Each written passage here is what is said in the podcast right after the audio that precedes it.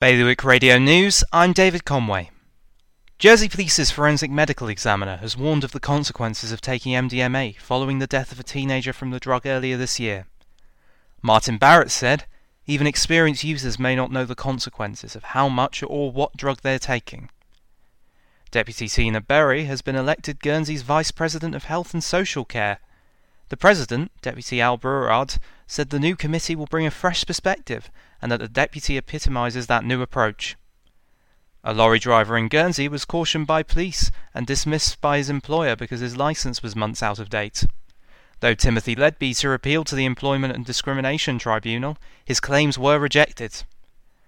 Jersey's recycling head has said that the infrastructure department is too short on finance and resources to have an island wide plastic collection scheme.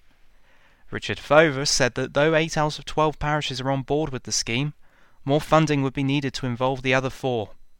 Today's weather cloudy and misty.